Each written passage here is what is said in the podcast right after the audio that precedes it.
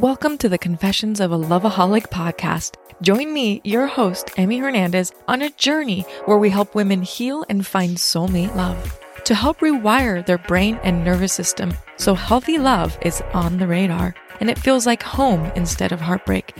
Whether you've found your soulmate or your journey is just beginning, we'll explore the energy healing practices like meditation, yoga, and have straight talk about toxic addictions. You deserve safe love. Estás escuchando Échale Podcast, a podcast where we embrace our Latinidad. The good, the bad, the ugly. You love English? ¿Te encanta el español? Well, we got a whole lot of Spanglish. A storytelling podcast. And like my mom used to say, Échale, mijo, que tú puedes. Ladies and gentlemen, welcome to another episode of Echale Podcast. My name is Jose Quintero, and if you're listening to this just by the title of it, uh, you'll know that today we're going to be discussing taxes, tax strategies, and I'm so excited for this episode just because I'm having a really close friend, a fraternity brother. In the fraternity, we call each other like padrinos. Uh, so he's my padrino in the fraternity, and he's also a CPA has his own business with uh, Caesar, who we formerly had a podcast called Salud Podcast, uh, and it's G and G Associates. So I'm excited to welcome to this podcast Rafa Garcia. What's up, brother? Hey, how's it going, everybody? What's up, Jose? What's up? Are you excited? This is your first podcast, huh? Yeah, first podcast ever. Kind of nervous, but hey. Hey, you're nervous. I'm excited. Tú tranquilo y yo nervioso, güey. Tú tranquilo y yo nervioso, que yo aquí voy a hacer las preguntas y las preguntas are about money and taxes and you're you're good at that. First of all, I want to go ahead and congratulate you on completing your CPA porque eso no mucho lo hacen. Oh yeah, no, yeah, thank you. Yeah, it's actually been a year since I passed everything. Oh, last December, I remember December 16th. That, oh wow, a year. I know. I know. It's yeah, like no, you were born again, huh? Oh yeah, I, I, still remember I was in Costa Rica and I just pulled up the score. I was like, it was like 2 a.m. at that time over there. I was like, let me check. I think I ended up being like a 96. I was like, yep, I'm done. That's awesome. Oye, well, let's go ahead and start talking about taxes porque yo sé que mucha gente is probably like, oye, ya, churro con cómo lo conociste. I already told everybody like how we met uh, in the fraternity, Casa San Bernardino, Sigma Lambda Beta. Uh, what up? Pero you obviously are uh, uh, you started doing taxes as soon as you graduated, right? Oh yeah, yeah. I started. I think I started in 2015 or 16 because mm-hmm. I started doing VITA. I remember we had to do yeah. tax returns for free by paper too. Back in the like, I wasn't even that old, seven seven years ago, but they wanted us to do them on paper and stuff just to get to know all the process and stuff, which actually did help me a lot because I mean, at that time, I hated tax. I hated it with a passion. Like I wanted to do accounting except tax. Exactly. But, I mean, yeah. Eventually, I mean, I remember I took some tax course. It was my first D ever in college. I hated it. Damn. On taxes? And after that, yeah, it was a tax class, and I it was my first D ever in college, and I was like, "Oh man!" I mean, it sucks. I got so mad that after that, I just started studying it so hard. Like, I remember it was a winter quarter I took it, I failed it. And then after that, it's like you get one week of spring break. I remember instead of celebrating my spring break, taking a rest, I, I just started studying the book. So like basically all, all that whole week. Then when I came back, I feel like I, I got so good at it. I'm like, hmm, maybe I can do something with this. Yeah. so there after that, I just started kind of building my craft and yeah. from there just all taxes. Yeah, you know what? I admire you so much just because I was a business major too in in uh, college. Yet taxing and finance and accounting uh, was not something I was very strong at. Even though like I've taken calculus and I passed those classes, taxes is a whole different um I, a giant because you have to understand the tax law to a certain extent in order to find these loopholes. So, talking about these loopholes, I want to understand how come we're having so many rich people like continue to be rich and we have like Trump, we have Jeff Bezos, we have Elon Musk who aren't really paying taxes and we're like, what the fuck? They ain't paying taxes. What are they doing that we're not? Like I, I always tell people, but it's hard to people people don't really understand it. But yeah, for me, the the most literally the mo- the biggest tax loophole every uh, that a lot of people don't do, and it's one simple thing: it's tax planning. Wow. You know, you know that's the biggest difference of why the rich don't pay taxes and why basically not not the middle class or anything, but it's basically all tax planning. You know, like these rich people, these large corporations. I mean, you think about it; they're they're tax planning like five years from now. You know, Mm. like major rich people. You talk to them, they probably already they know what they're going to pay on taxes for the next five years. You Yeah. know, as Yeah. opposed to us middle class. You know, like when you're in the middle class, or you like, or you um, you know, you just go and get your tax return and that's it. You know. You go Mm. to your accountant, your tax preparer at the end of the year. Here's my stuff, and that's it. You know, as Yeah. opposed to like start tax planning since the beginning, since like you know, since January, the first quarter of the year. Then after that, the second quarter. You know, that's the biggest thing. I think that's the biggest reason why all these rich people pay don't pay taxes. You know, it's because they tax plan. You know, Yeah. and so that's what they pra- practically what you do. You know, just tax plans at the beginning, and they basically, I mean, let's face it, taxes is like one of the biggest expenses, right? Mm. Like we don't probably realize it, but like every time you make a dollar, Uncle let's- Sam let's wants keep some. simple. Uncle Sam wants twenty percent of whatever tax bracket you are, whatever you make. You make a thousand dollars, Uncle Sam's already like they're your silent partner. no, all the time. Uncle Sam. I know, yeah. So it's like if if it's one of your biggest expenses, yeah, I think you know, in order to like try to save taxes or not avoid them, of course, but like Mhm. legally st- strategic plan is like every time you make some kind of financial decision, you know, always look at the tax consequence, you know. hmm So that I think that's the biggest difference. Like every time, like a rich person or like you know those corporations, before like they make a major purchase, they kind of see like how is this going to benefit me tax wise Mm. too. You know, they they have it behind their mind. You know, as opposed to like you know when we're not educated in that sense. You know, we just basically make money, make money, make money. The year Mhm. comes. Your accountants are like, "Oh, sorry, you owe this much money." You're like, Yeah. "Oh man," you know, So because you were never prepared for it. Of course. Uh, I've always I've been hearing a lot of podcasts, and I think this is the year that I'm being more financially aware of what's going on. You know, actually listening to money podcasts that you recommended, reading books about tax strategy. Even though, like, I sometimes I feel like I'm hitting a wall because I don't understand it, but I feel like if I continue to immerse myself in conversations about money, I'll eventually get it. And if I need help um, understanding it, obviously I have you, I have different people within my network that can explain it. But I want to go ahead and break it down for the average person, just because uh, when we're talking about the average person who has a nine to five job, they're on something that is called a W 2, which is what they get at the end of their year to, fi- right? Is it a W 2, right? Yeah, which Correct, is yeah, W-2. which is what at the end of the year they get like their W two form, which um, at the time of the release right now, everybody at the time of the release it is like mid February. Uh, we're recording this February second, and uh, by January thirty first, if I'm not mistaken, companies should have sent out uh, the W two forms, right?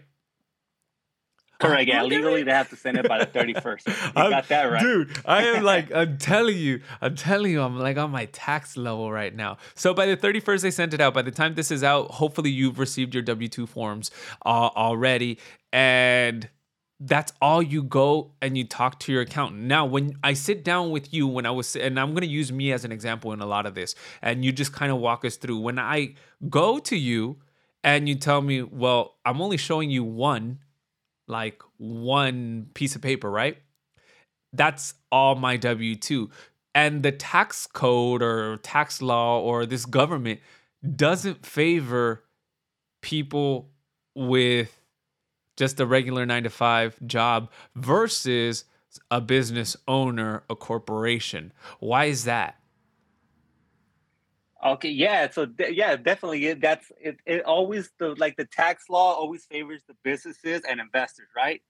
Let's face it. That's true. That's why like you always people get all Donald Trump doesn't pay taxes, this and this. Like, yeah, they always favor the businesses and um also the the investors because let's face it. Okay, l- let's be honest with it. Like when you're a W two, you go, you work. That's it, right? I mean, you work. You you you know you do good job at your job. But let's just say you get fired, right?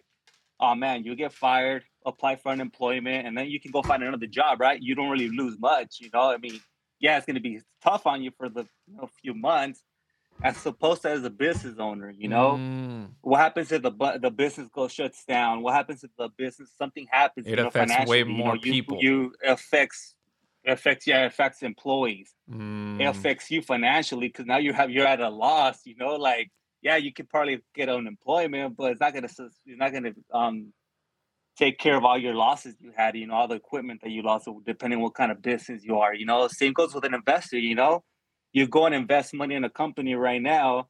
You you let's just say you go to Apple and you invest all your life savings. I mean, which I don't advise just in one stock, but let's say you go ahead and do that.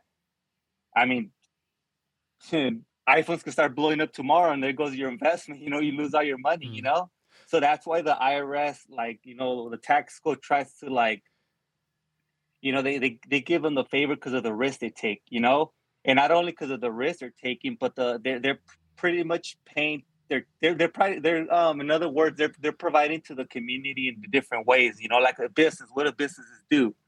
They hire people. You know, they hire employees. You know, they create jobs for other people. You know, they basically make the economy you know spin a little bit better. Investors, what investors do? They invest their money. So when the, the companies get their money, what do they do with that money? They they expand their business. You know, they hire more people. They buy more equipment. You know, like let's just say a big corporation buys millions, thousands of cars. You know, and they're employing thousands of people. So you know they're they're helping other people. When they buy other equipment, other cars, they're actually helping another company grow, and then the other company. So it's kind of like a little circle that everything goes uh, around and round. So that's what basically that's the psychology about behind it. You know that why you know businesses get favored a little bit more. You know because of you know they kind of like they, they that's how they provide to the society. So instead of paying taxes, that's how they you know they give to back to the economy as opposed when you're nine to five, you're just a W two. I mean, yeah, you're doing a good job at your job, but that's about like you know you're not. That's so the only way you can contribute to the economy is by paying your taxes. You know. Mm. So, or what, what you're basically saying is the higher the risk, like having a company and investing, the more loopholes or tax deductions they're going to have versus a regular nine to five employee when if they just lose their job, they have the benefit of getting unemployment. So the risk isn't as heavy. Oh yeah, yeah, that's one part of it, of course, you know. But Okay. I mean, the biggest, biggest part, yeah, like the biggest, like let's just say, for example, you know, um, a corporation, right, or a business, right? Mhm. Um, you're making money in your business. So now, let's say at the end of the year, you know, the business is probably like, okay, I'm probably going to pay three million dollars of taxes, right? Mhm. So what they do is now like, okay, instead of paying those three millions of taxes, what do what can we do? You know, there's there's credits that they're they're offer them right now. Like mm-hmm. they can either buy equipment, you know, they can go ahead and buy a million, like not millions, but like thousands of car vehicles for their employees. You know, Okay. that's already a tax deduction, right? So now they purchase all those those vehicles. Now that reduces their taxes. Why? Because they purchase vehicles, right? That's a Yeah. deduction. And when they purchase those vehicles from another company, the other company benefits off it, right? Too. You know, then now they make money, and now they can provide more to the economy. oh, yeah. Or well, I- a lot of a lot of oh yeah, what happened? no, go ahead. Go ahead. Like you're Oh, on a roll. sorry. Yeah. Oh no, yeah, yeah. And uh, oh, there's another another one too. It's like a big uh, one of the biggest credits that like big corporations get. It's called it's um the qualify R and D. You know, research and development. You know, Oh. like that's something like let's just say Amazon. Amazon probably let's just say they're projected to have a fifty thousand fifty million dollar tax bill this coming year, right? yeah. Instead of paying that, what do they do? They go ahead and um develop their their business. You know, they research and develop other businesses. You know, so they can like grow their them. business more, but that's also a tax write off too, because the way the, the tax sees it is like, okay, if they go ahead and create more another company or they develop a company, they're going to hire more people, they're going to bring more employees in, which is going to help the economy in that way, Yeah. if that makes any sense, you know? And as far as and when you're an employee, you know, like, I mean, I know they don't, I guess they don't see it like, I guess the only way you can provide to the economy is by paying your taxes, you know? yeah. So that's one of the biggest biggest difference. Not just about the risk, but it's basically just a contribution you make to the economy, and that's kind of the, how the tax system works, right, in the U.S. So let's go ahead and use examples. And I want to use me as an example because I've always said I don't like gatekeeping information uh, and gatekeeping like how to do this because it's all pretty fun and games when you're explaining it about big companies. But what about the average individual? So let's go ahead and use me as an example. When I started going to you, I just had my W 2s. At the time, I was doing a little bit of work um photography i think i remember uh talking to you. And i didn't have uh you know a dba at the time which we'll get into what a dba is. So you had me do a schedule c right? Look at me correct remember yes. okay so so what is something that a normal person can do to start itemizing or taking deductions for the average nine to five person, what deductions can they take? Okay, yeah. So so now so like technically after 2017, um, they changed the whole tax code basically. Like before you were able to write off some of your job expenses, mm.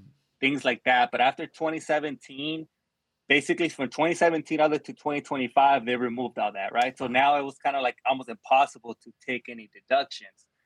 So what I always re- recommend people, you know, if you're in, if you're still in your nine to five, you know, you're in your W two. What I always recommend people is always start a side gig. You know, start a, start a little small business. You know, like now, especially now, it's so easy to start a business. You know, especially with uh, social media, like anything people say you can sell anything, something with your passion, you can go ahead and start something, right?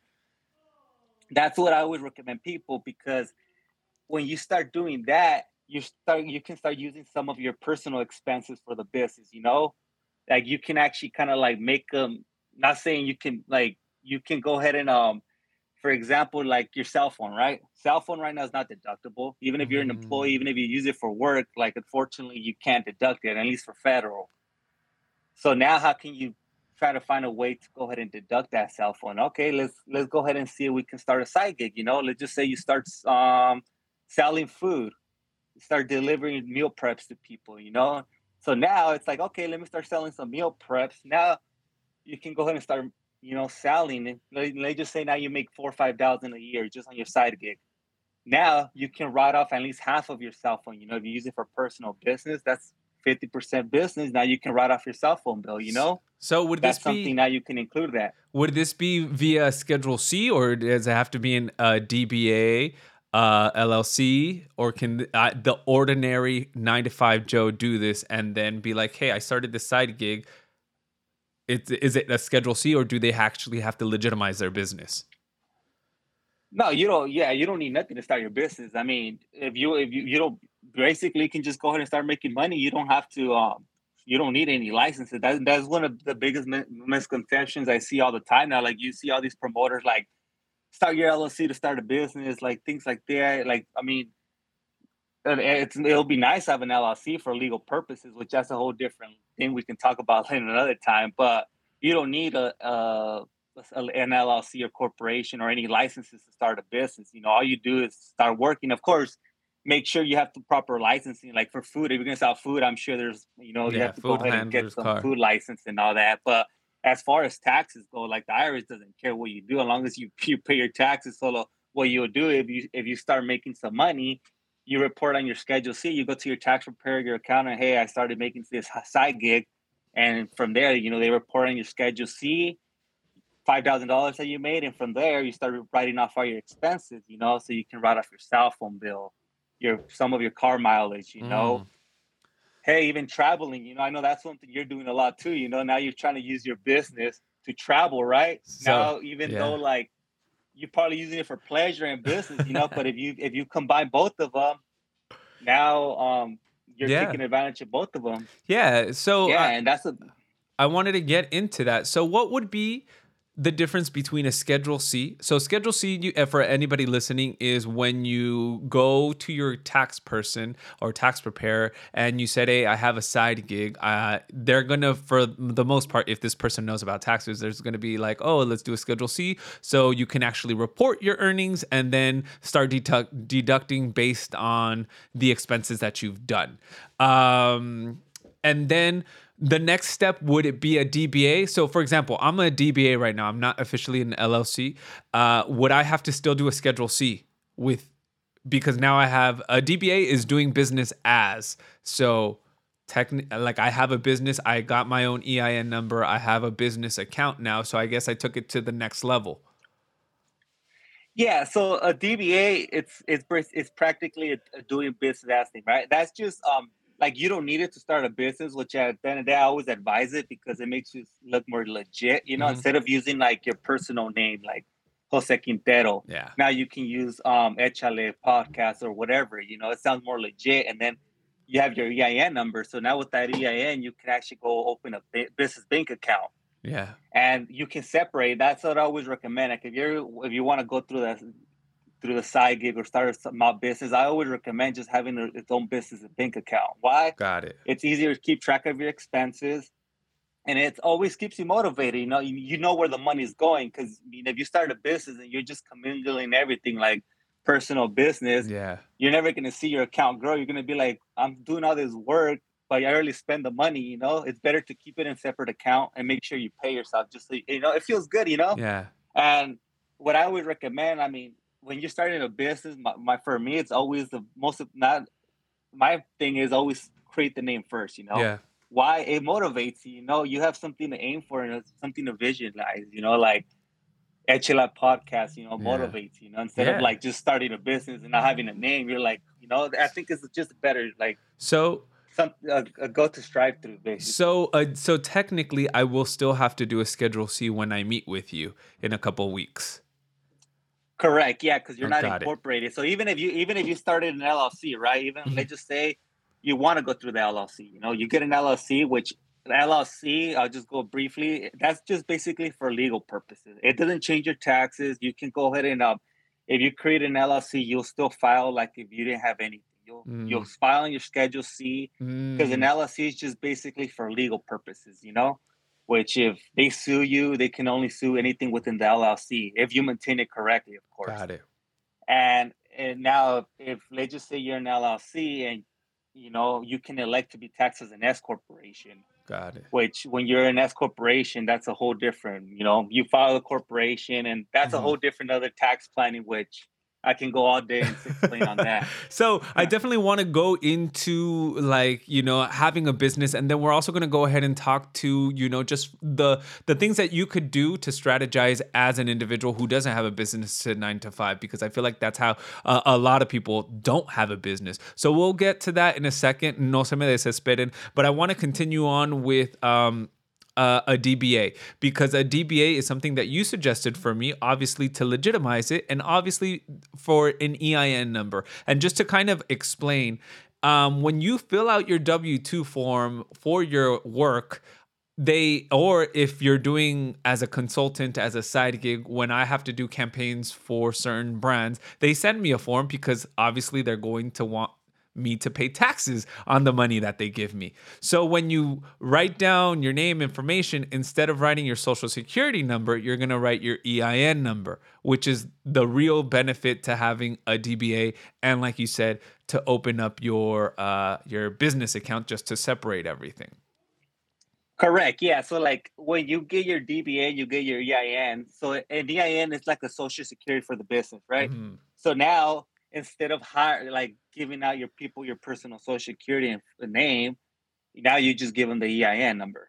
Gotcha. So that's what that's one of the things I always recommend it because I know like if you ever do some kind of like contract work or like any side gig, sometimes they want to ask for it. So instead of like you giving them like your social, there you go, just give them your EIN and your your business name, you know. And, Got it. You know, it's for privacy purposes, and and and of course, it always makes you look legit. Even if you're like, they just say you're paying somebody, wouldn't you mm-hmm. like it wouldn't look more legit if it's like a business name with a EIN. Yeah. You'd be like, oh, this guy like, you probably can even charge more, you know, because they think yeah. you're like legit, you know.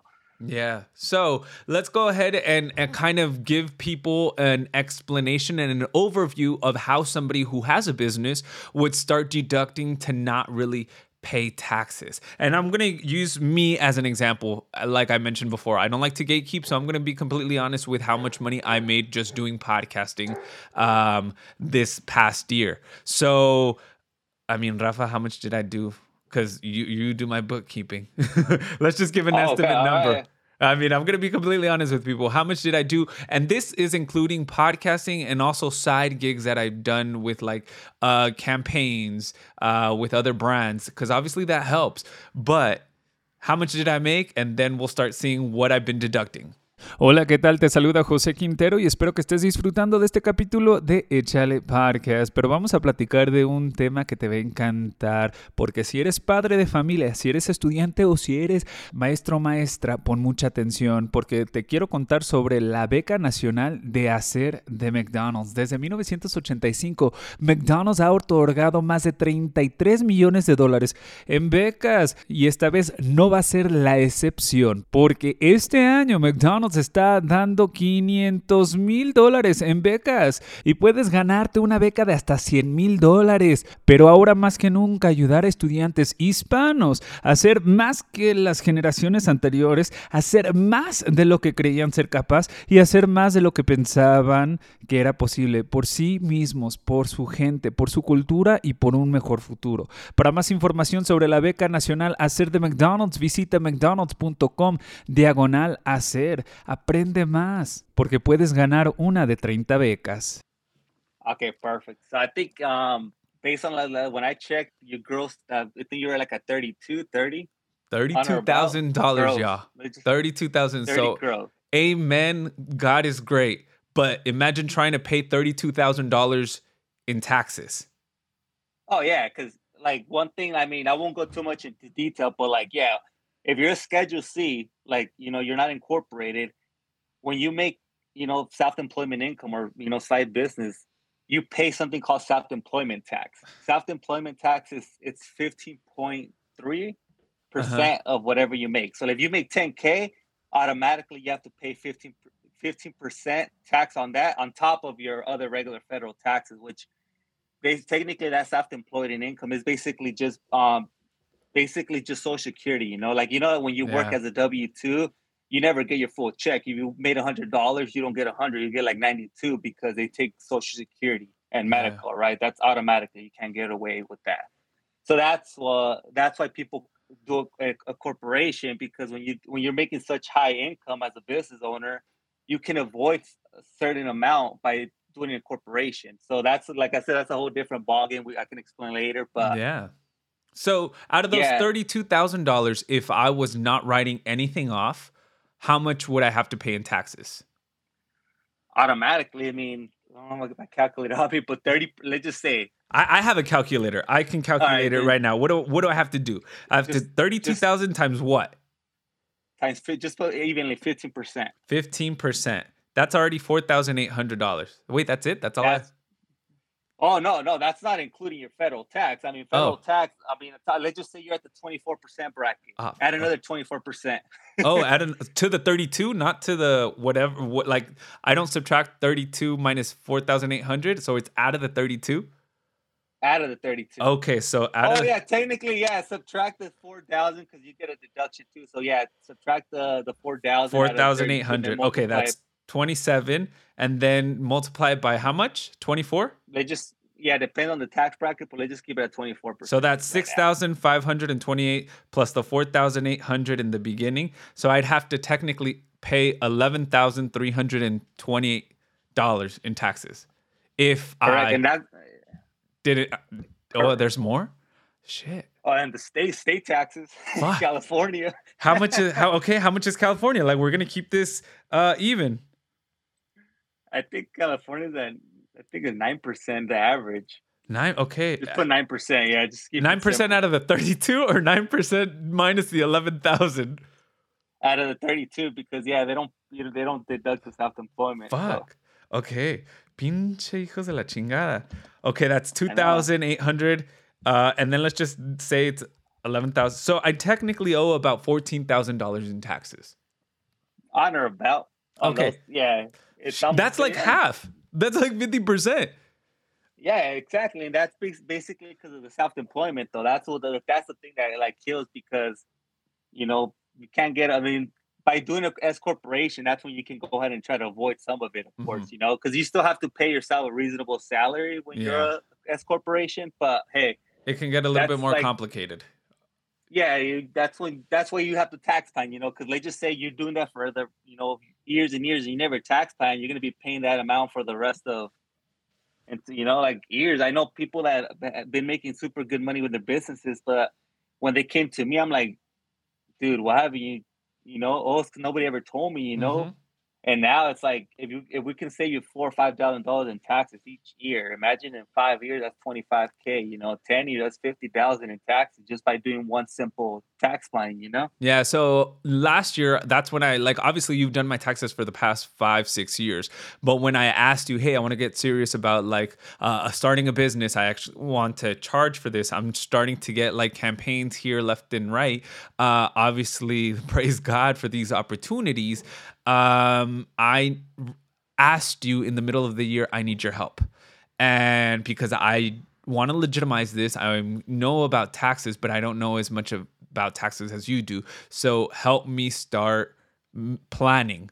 Um, so you got me on QuickBooks, which is an application. You start. You told me anything that you do, take a picture of like the receipt. Write in the receipt who you met and what you discussed take a picture and upload it to QuickBooks. And obviously, with the credit card that you linked, and it's like a business credit card or business um, uh, debit card, then uh, it automatically syncs in. Like it looks at the transaction and it syncs it, right? So that way, if I ever get audited, there's proof.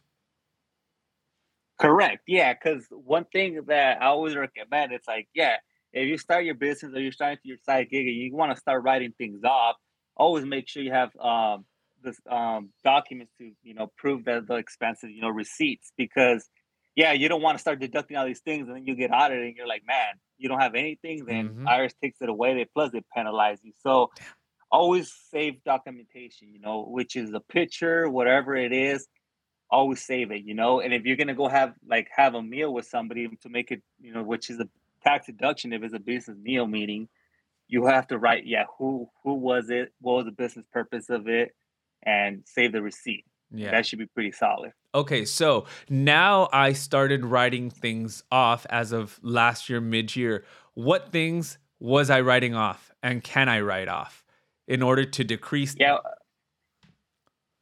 Uh, yeah, one thing that I know, like for you, that you're benefiting of all, it's you're writing off your travel expense, right? You've been going a lot, a lot to Mexico, Michoacan, which normally, if you didn't have a business, you that's not right. It's not a write off because you're going for you know pleasure, personal pleasure. But how about if you think like this? Okay, and these are the rich people. That's how like their tax planning works. How can I write off my trips? Hmm, now you start thinking. Maybe I can start some. I could go over there for a business purpose. Maybe I can interview somebody from like Michoacan. You know, they can't come over here, right? Mm-hmm. So I have to go to them, right? So you have to go all the way up there to interview them right? Yeah. That's part of your business, your podcasting. They have to be there in person, right? So what do you do? So now let's start planning. Now your little trip, you know, from to get over there, you know, like you, your airfare, you know, your Uber to get there, your mm-hmm. meals while you're at the airport, all that becomes a write-off, right?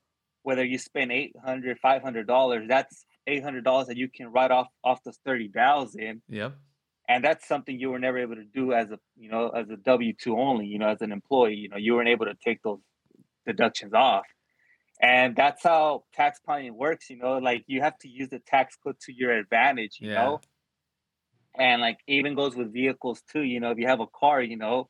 You use it for personal use, but hey, if you use it for business, now you can write a cer- certain percentage of your vehicle, you know, your mileage, whatever, you know. But you, you're taking, you're basically writing off expenses that you normally cannot do as a W 2 employee, you know? Yeah.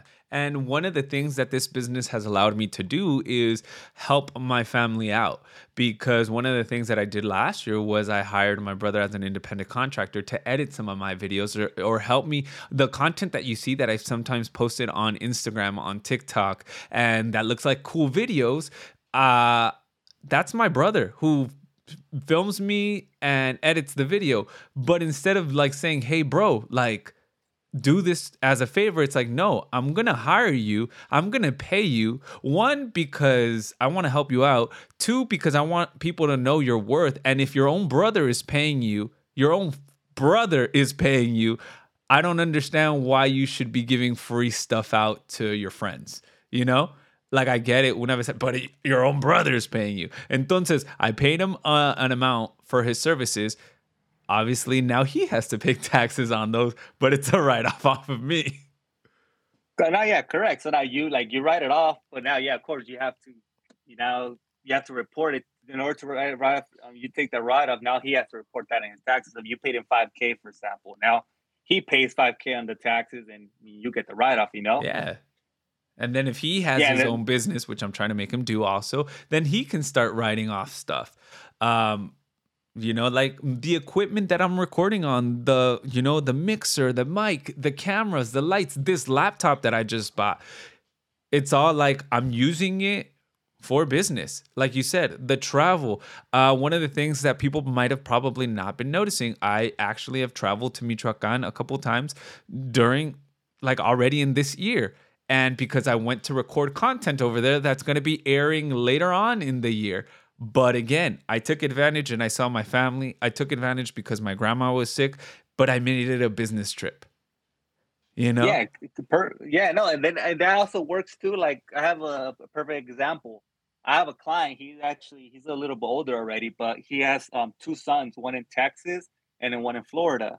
And he came to me like two years ago. He's like, he's retired. You know, he has money so he's like, what can I do so I can like, you know, because he has to pay, of course you have to pay tax on your retirement and all that. So what he does is oh, wow. what he did, I'm like, okay, let's see.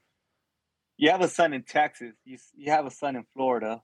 How can you write you go visit them at least twice a year, each one, right? How can you take how can you write that off? Hmm. So we started thinking, he's like, have you ever thought of buying a rental property out there? Hmm. He's like, oh yeah, I got the money and I you know I can use that investment. So what he did was he literally purchased a property in Texas, right? He's renting it as a rental. And he also has one in Florida, also a rental. So technically, he goes and visits his son for like, you know, for holidays or whatever. So every time he flies to Texas, that's already a write off because he basically does it as travel to go, go maintain his property. He has to go take a look at it. He has to go ahead and see how, how it's doing, right? Mm-hmm. He's going for personal, for business purposes, of course but then he can also slip it in and go for like you know for pleasure as well you know yeah like i'm not going into detail to make like there's certain amount of time and yeah. percentage you have to take you know to make it deductible but hey if you fall in those guidelines you know the irs cannot deny you that deduction and that's that's tax planning right there you know yeah. thinking like that you know using like you know just sit down and think you know talk to your accountant talk to whoever does your taxes you know start planning like this to see how you can benefit of all these strategies that pretty much you know like the rich people you know why they don't pay taxes that's exactly that's their way of thinking that's how they think you know like mm-hmm. i'm gonna buy a car next year how can I strategize to be able to write off at least a percentage of it or the full car? Let's let's think. You know, and you know, there's a loophole for that. You know, there's you know, the, there's a loophole for code. a lot of things. There's tax codes for a lot of things, and I want that brings me to my next topic because a lot of people are going to these, which is not bad, right? Uh, and they're mom and pop shops that offer tax services. But what would be the difference between what you offer with your clients as a CPA versus somebody who just does taxes, no sé, en su tiendita, mm-hmm. that aren't a yeah, CPA? So, uh, so the biggest difference, I mean, of course, like I do, t- I do compliance. So technically, when you go file your tax return, like you know, right now it's tax season, in full effect right now. But when you go file your tax return, what do you do? You give them your documents, and they, they do your tax return. So they're basically practically just filing your tax return based on things you already done, right? Mm. Based on the income you already made, based on the, the expenses you already had. When you come down to the, you know, the tax, the you know, little little mom and pop's tax shop, or even me too, if you come to me like right now and like I'm doing your tax return just to stay in compliance with IRS and just giving you the deductions that you already you're entitled to already, right? Mm-hmm. But what I do as a CPA, like, well, I go ahead and I can offer tax planning to you. You know, if you come up to me, it's like, hey, Rafa, I want to save, you know, on taxes, or what can we do? All right, let's sit down. Let's let's analyze your financial picture. You know, let's see how much you're making. You know, what future plans do you have? Now we can create a tax plan. You know, like, oh, let, uh, how about you tell me, oh, I want to buy a rental property next year. You know, what can? Okay, perfect. Let's see how much it's going to save you on taxes. What you what can you do to uh, benefit off of it? Or hey, I'm gonna buy a per like exa- perfect example. You what happened last year? What did you do that saved you pretty much? You're paying zero taxes this year. Oh my god, what did I do? It, you you called me like at 9 p.m. at night. It was on July, I think. Something. You I purchased your vehicle. Oh, I did. Vehicle. I did. I purchased an go. electric vehicle and I was uh, like, I want to, uh, like, yeah, because we started tax strategizing. And I think that's something that I really appreciate from you because we've been meeting once a month, whether it be via Zoom or in person or over the phone, and just kind of like, hey, do you think I should purchase this? Can I purchase this? And, you know, it, it's that reassurance. So when I said, like, I know I'm making this amount of money, I need something to offset um my my taxes well I want to buy an electric vehicle. I don't know if it's the most financially savvy thing to do. And you said, well, you're going to get the electric tax credit. So that can offset about $7,500, which is the federal, and then 2,500, which is the state. And I'm like, oh, okay. Now we talking. Now we talking. No, yeah, exactly. yeah, exactly. So like let's just say you would have bought a per you would have purchased the vehicle without knowing anything. You know, you would have bought a, a gas vehicle. You would have came to me at the end of the year and been like, okay, I, I purchased this um this Toyota thirty thousand. Unfortunately, you can't write it off. You don't have a business. You know, you don't have nothing, so you can't write it off. But how about if you would have called me like three months in advance or like before the year end and be like, I want to buy a purchase of vehicle. Is there any benefit? I'm like, I've been like, um, not for a gas vehicle, but if you want to look at the electric vehicles, you know, Yeah. these these vehicles offer the credit and So, boom, seven thousand five hundred credit right there. You know, So I'm glad that you brought up the three months before and whatnot because I'm pretty sure there's a lot of people. And again, if you're listening to this podcast, we're going to go ahead and talk about what you as an individual can do if you don't have a business to start writing things off. But right now we're talking on a larger scheme because I do want to motivate you to like open up a side gig because así somos los latinos, emprendedores a la madre. But I wanted to go ahead and um, talk about those people who come at the end of the month, December who are like, I need to start writing things off and they literally have nothing. Cause I'm sure you get that a lot. Like, how can I save taxes? And it's December 20th. And you're just like, oh, you want to start tax planning now. yeah. If you like in December, it's kind of like you're in a rough spot already. Especially if you're like a W two, you don't have much, nothing else. There's there's not really much you can do. I mean, maybe just contribute to like a traditional IRA, like some retirement account, which is like six thousand dollars um the deduction, which is not too much. But yeah, if you come to me like in December, I mean, there's really much you can do. You can't even adjust your withholdings. You Yeah. know, like it's only one week, two weeks left out of the year, so uh, that's not really much you can do. But that's why I always recommend like tax plans since the first quarter. You know, since starting March, mid-year, September. Like by September, if you start tax planning, you should already know how much you can owe. What can Yeah. you do to like reduce that? You know, like as a W two, I mean, there, like I said, there's not much. There might not be not as much deduction as a business, but there's still ways to like at least lower your taxes. You know, like if you have like a four hundred one k your job, you know, Mhm. you can contribute this year. I think you can contribute to twenty three thousand five hundred. You know, I mean, if you have that kind of money, Yeah, I don't. You, and you know, like go I ahead don't. and maximize.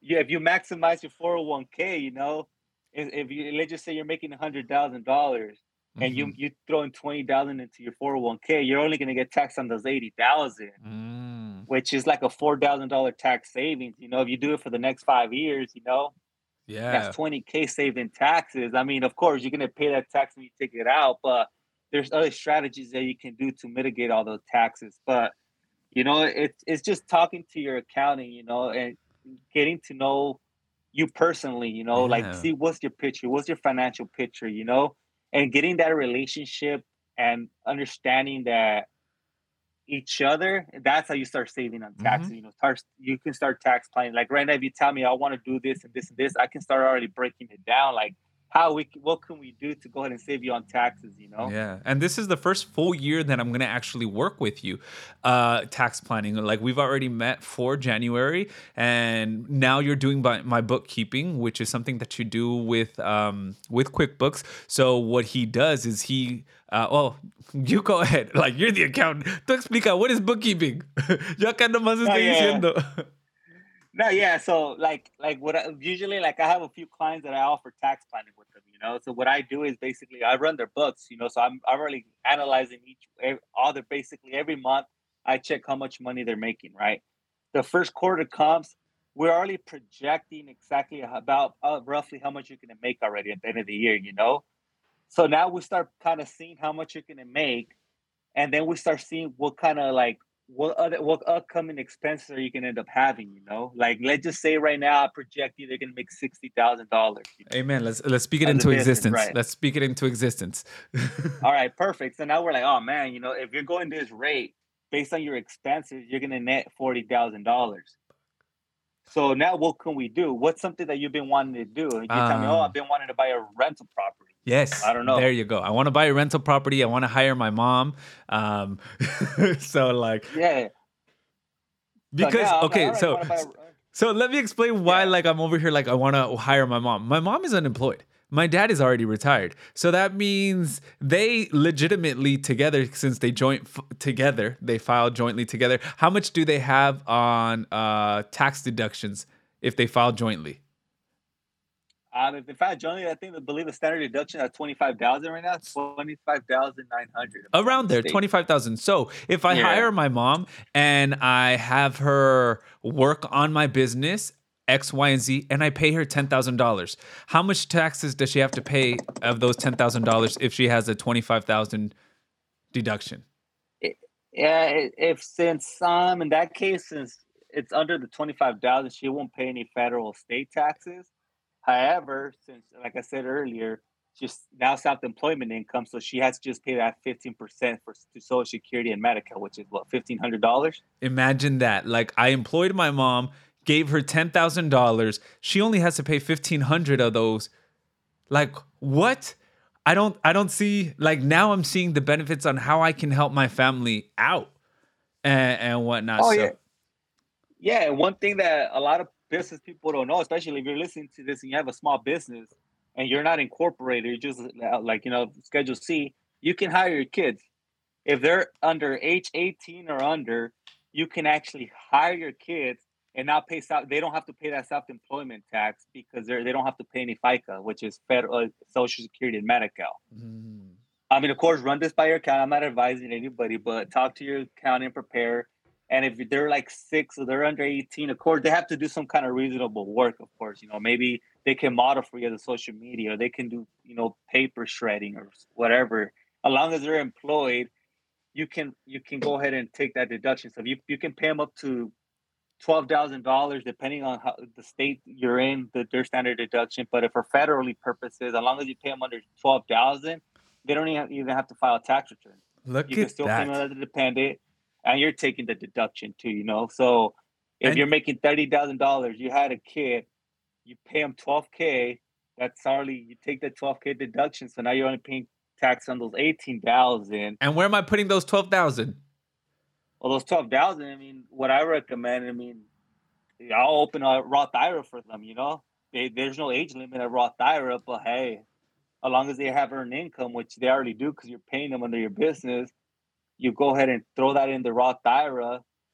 10, 20, I mean, if they're if you they hire them at 10 years old, in eight years, that's your college fund right there, you know? That's more than a college fund. Like, I mean, because if you look at interest rates, if you you you know manage that Roth with certain stocks and whatnot, um, I want to go ahead into and talk about taxes for people who have stocks because I feel like that was a lot of people at the start of 2022. But I want to go ahead and first start with the average nine to five person. What can they deduct? school, charity. What are the deductions for a normal person that they can be like, hey, I want to deduct something. That way I don't have to pay that much taxes. What can they deduct? As a nine to five without, um, you know, going into investments or any rental properties or business, uh, what you, you can deduct is very limited, to be honest, especially like, like I said, now after 2017, they raised the standard deductions, you know, like for being single, they raised it up to almost 13,000. This is this 12,900, right? Mm. no, normally you can write off your mortgage interest. If you're paying like a mortgage, you know, you can write off the interest, the real estate taxes. But if that doesn't exceed your standard deduction of twelve thousand, it's very, it's very, very difficult for it to be beneficial, right? Because you can also write off your Ah. medical expenses, right? But your medical expenses have to be 7.5 above your AGI, your adjusted gross income, which it's almost, you know, it's almost impossible to have. Only if you have like a major surgery, like a big medical expense, that's So- when it benefits you, but it's very rare. What you're saying is if regular people from that get just a W two don't have a business want to itemize because that's what that that is, they'd have to itemize more than the standard deduction. They'd have to be like, hey, I donated, let's say to charity, thirteen thousand five hundred. They're like, oh, okay, well now we're gonna deduct thirteen thousand five hundred from you as opposed to because it exceeded your your typical thirteen thousand standard deduction. Correct. Yeah. So like right now, the standard deduction at twelve thousand nine hundred, right? Okay. Per se. So now, in order to like, because the the most important itemized deductions are mortgage interest, real estate taxes, or personal taxes, and charitable contributions and medical expenses. Right. Mhm. Medical expenses are almost kind of hard to even take advantage because you know it has to be above a certain percent. What about school? However, school tuition, oh, that's something you can get a credit for going. Oh, it's a credit. right? Okay, okay. Yeah, that's something else. Yeah, for itemized deductions, those are the more the most popular ones. Um, so yeah, if, if you're if those expenses do not exceed your standard deduction, then you might as well go with the standard deduction. You know, so that's why now it's very very hard, especially if you're married filing jointly Mm, you know, to pay twenty five thousand dollars in like mortgage interest and taxes, as long as you have a big house, a big mansion or something, you're paying that much. Yeah, but i- if you're if you're already paying that much for a house, you probably have like some side of side gig, an accountant helping you. Like, there's no. yeah, yeah, exactly. So it's it's almost like I mean, I I, I have I still do itemize this for a few people, but it's it's as it's not as common as it before, you know. So like back in the day, you were able to itemize your job expenses, you know, like Mm. you know job supplies like, and all that, teachers. but they took that away. So oh, so now teachers can't itemize. Like teachers. Oh, teachers no. The, the Ah. only thing they get, which is kind of kind of sad, but if you're like an educator, you work as a teacher, you there is a buff there. You can deduct up to three hundred dollars of like Wow. supplies, which that you don't have to itemize for that. It's already like you know As an educator just adjusted gross income. So yeah, but I mean, it's like you those three hundred dollars can get you probably back like eighty dollars more. You know, something, Yeah. but it's not as you know. What are some credits much more. Some credits. that like regular nine to five people can get? Oh yeah, for credit, yeah, that for credit, there's a lot. So now for credits, I mean, of course, if you have chi- children, you get a credit for your child. Credit for um, if you have daycare, you know, if you pay daycare, Mm. there's another credit for that as well. Um, this year, or now they, they actually, you know, they're trying to go more green now. The government's trying to enter, um, provide more benefits for people that try to go green. So now, if like electric vehicles, that's one big one that this year happened. That if you buy an electric vehicle, which if you do, just make sure it qualifies and you meet you. The, now they have income limits. Mm. Back then they didn't. Now they're starting to do income limits. So just make sure before you make that purchase, you know, make sure you you know talk to an advisor to see if you actually qualify for it. But that's one big one. Any like electric um any solar things that you do to your home, you know, like if you do solar panels, that's one big credit that you can get nowadays, like installation and all that. You can get like up to 30% of what you pay for that. Um, minor little things for like, you know, if you change your windows to be more green or like for energy purposes, there's a little bit credit for that. Yeah. What's another? Oh, tuition. If you pay tuition, you're going to school. That's one big one too. You can get a credit for going to school, which averages to like two, three, uh, two to four thousand, depending on like what criteria you fit in. But that's another credit you can take advantage of nowadays.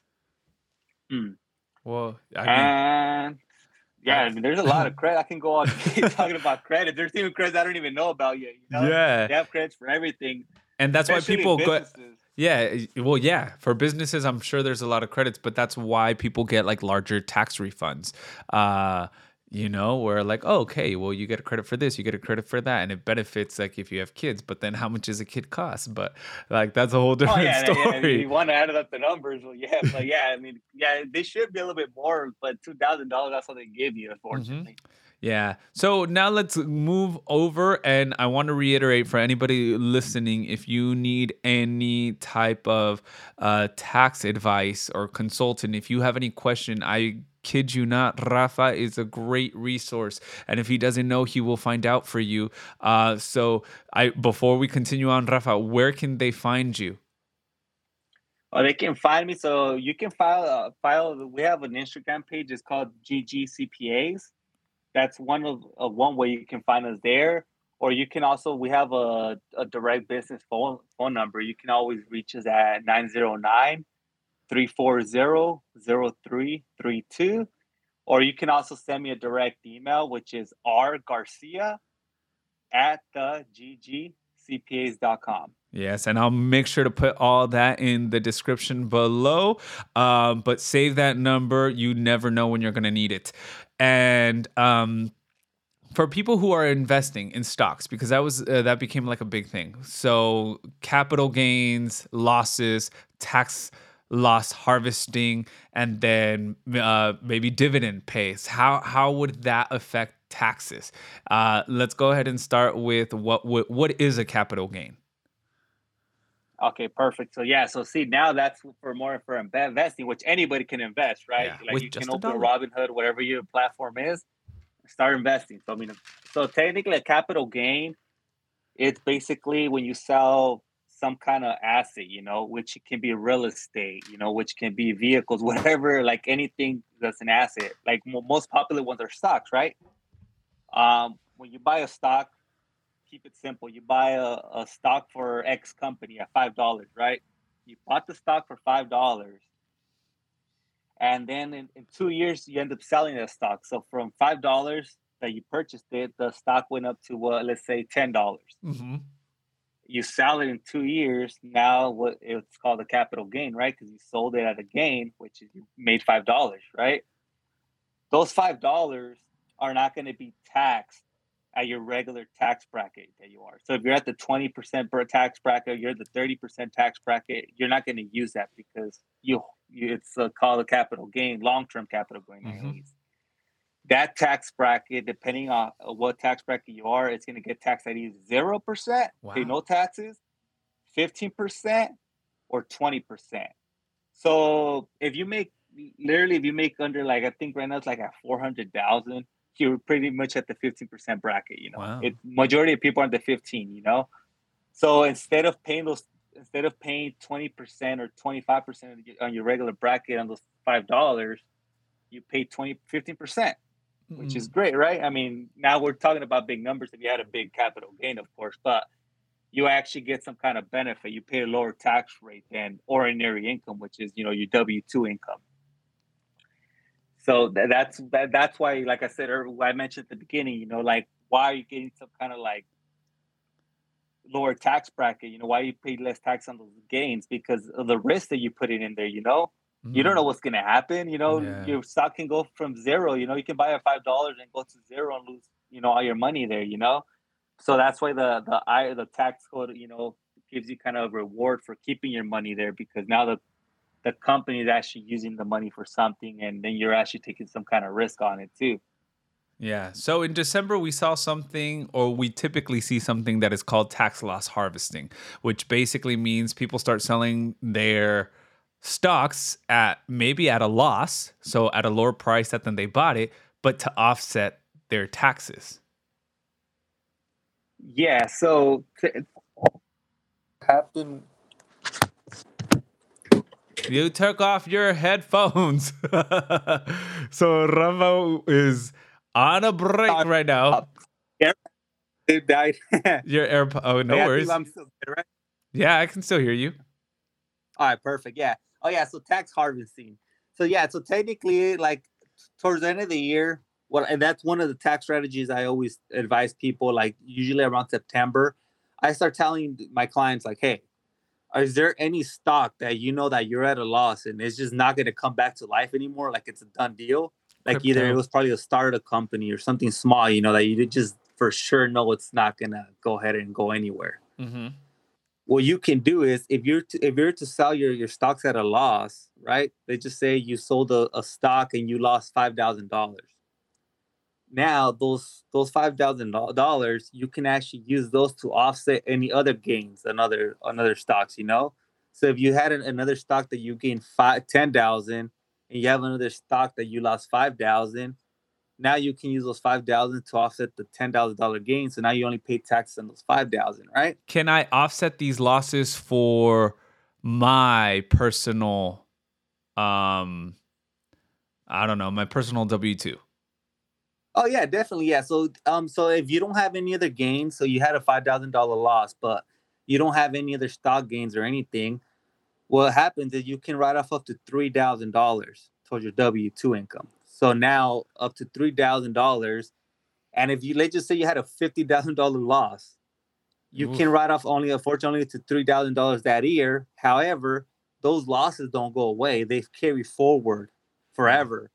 So you can either it can help you offset any future capital gains, Got or you can just keep taking three thousand dollars towards So, uh you know so it's I- done. I explained it in the podcast episode where we talk about finances and stocks with Eddie. I think it was like three episodes ago, um, where we talk about where to invest your first thousand dollars. And I talked about how uh, I bought about like ten thousand dollars in crypto a couple like a year and a half ago when it was like all booming, and I've already and I lost about five thousand dollars in crypto. So when December came, I'm like, you know what? I learned about this tax loss uh, harvest, and I'm like, I'm gonna offset potential taxes by just selling it at a five thousand dollar loss.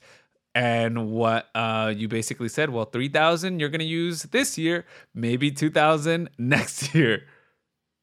Yeah, correct. So yeah, like you know, you expect for so right now you roll off. You're gonna write off those three thousand this year if you didn't have any other gains, and the other two thousand either you're gonna offset any gains if you sell any good stocks at a gain, or you're just gonna take the, another loss, another two thousand dollars next year. You know, so you get some kind of benefit. You know, at least some reward for losing your money. What about for dividends? A lot of people probably started buying stocks like Apple and then they realized, hey, every three months or every month, I'm getting some money back in return.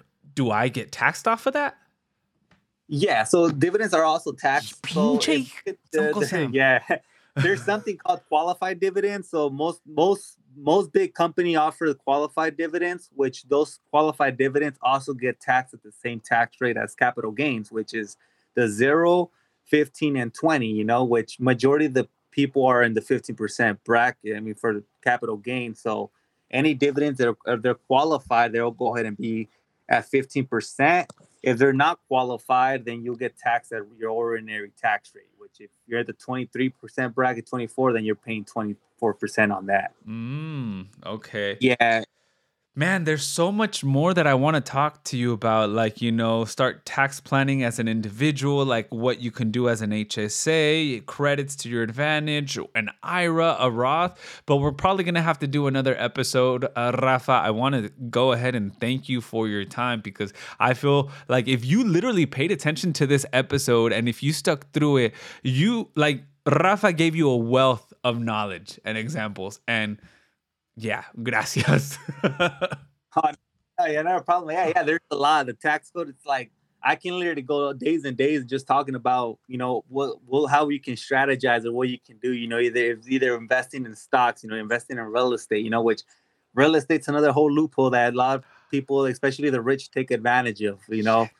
you know, and then like even stocks too, you know. I mean, we could probably set another episode and tell you how the rich don't pay tax with stocks and real estate, you know, because that's practically the biggest loophole in taxes. is, and how they use other people's money to not pay taxes. Ah. Anyways, me and Rafa have had these conversations, and you should be part of these conversations as well. Please, uh, I ask if you're listening, share this podcast so it reaches other people, not only so they can contact Rafa because he has a wealth of knowledge, and we as Latinos have to push each other and motivate each other and keep the money in the Latino community to empower the Latino community. So, Rafa, once again, where can people contact you, find you on Instagram, send you an email? Go for it. Yeah, so you can follow us. We have a, a business on Instagram that's um it's, it's GG CPAs. And you can also give us a call, our, our direct number, which is 909-340-0332. And you can also email me directly at my direct email, which will be the R Garcia at the ggcpas.com. Thank you so much, Rafa, once again. If you have a specific question or if you want Rafa and I, and especially Rafa to answer this question on another episode, probably in the near future, please let me know on my Instagram account, whether it's my personal one at Jose Quintero TV or at the podcast one, which is Echale Podcast. Uh, definitely would love to do another episode with Rafa. And if you have specific questions, it would really help. And we could be like, hey, Fulanito de Fulanita ask this question let's go ahead and get Rafa's take on this. So, once again, muchísimas gracias, Rafa. Until next episode, I forgot to ask one of the most important questions of this podcast to Rafa, and we were talking about it off uh, off air. Um, but I started this podcast, Échale Podcast, not necessarily por todas las ganas que le echamos como la eh, comunidad latina, but what do you want to put in? What do you want to leave? What is your paw print, your mark on this? Society world we live in, Rafa? What do you want to do with taxes and tax strategies? Yeah, I wanted to offer it back to the Latino community, you know, where I started from. You know, I don't know if you remember when I was in um, Claremont, remember I had the little office right there? It was all Hispanics right now. You know, it's like my mom and dad, you know, all the little community that they always had bad advice from, like, you know, the, the little income tax preparers and all that. And like, I always helped them out. And like, as I did my journey, you know, got my enrolled agent license, got my CPA, all my education, you know, I always had a heart. They're still in my heart, you know, like I'm never gonna forget it. And I, you know, as I grew up as a profession, I realized that there's a big, big gap. You know, CPAs want to always go for the big money. You know, they want to go for the corporations, the rich, you know, all that. But there's a big, big gap, you know, in the in the middle. You know, especially from the middle class down to you know the lower income people. You know, there's a big, big gap that I know they can actually use CPA services and they actually can benefit off of it, but there's nobody out there much, you know, to offer those services. So that's my goal now. It's like I want to be that person, you know, to like help out, you know, you know, the Latino community, the low income community, or the middle class that just wants to go ahead and take advantage of all these strategies that supposedly the rich take, you know, that the rich people don't pay taxes. Well, we can do that too, you know, maybe not pay zero taxes, but we can get you to that level. I'm fucking proud of you once again. Thank you, Rafa. Gracias por escuchar Échale Podcast. If you made it this far, I ask of you one thing. If this podcast made you think, reflect, or enter an existential crisis, then share it with me on social media. Nothing would make me happier than knowing that these stories had a real impact. Nos vemos el próximo martes with more stories and más chisme. This was Échale Podcast. Échale Podcast.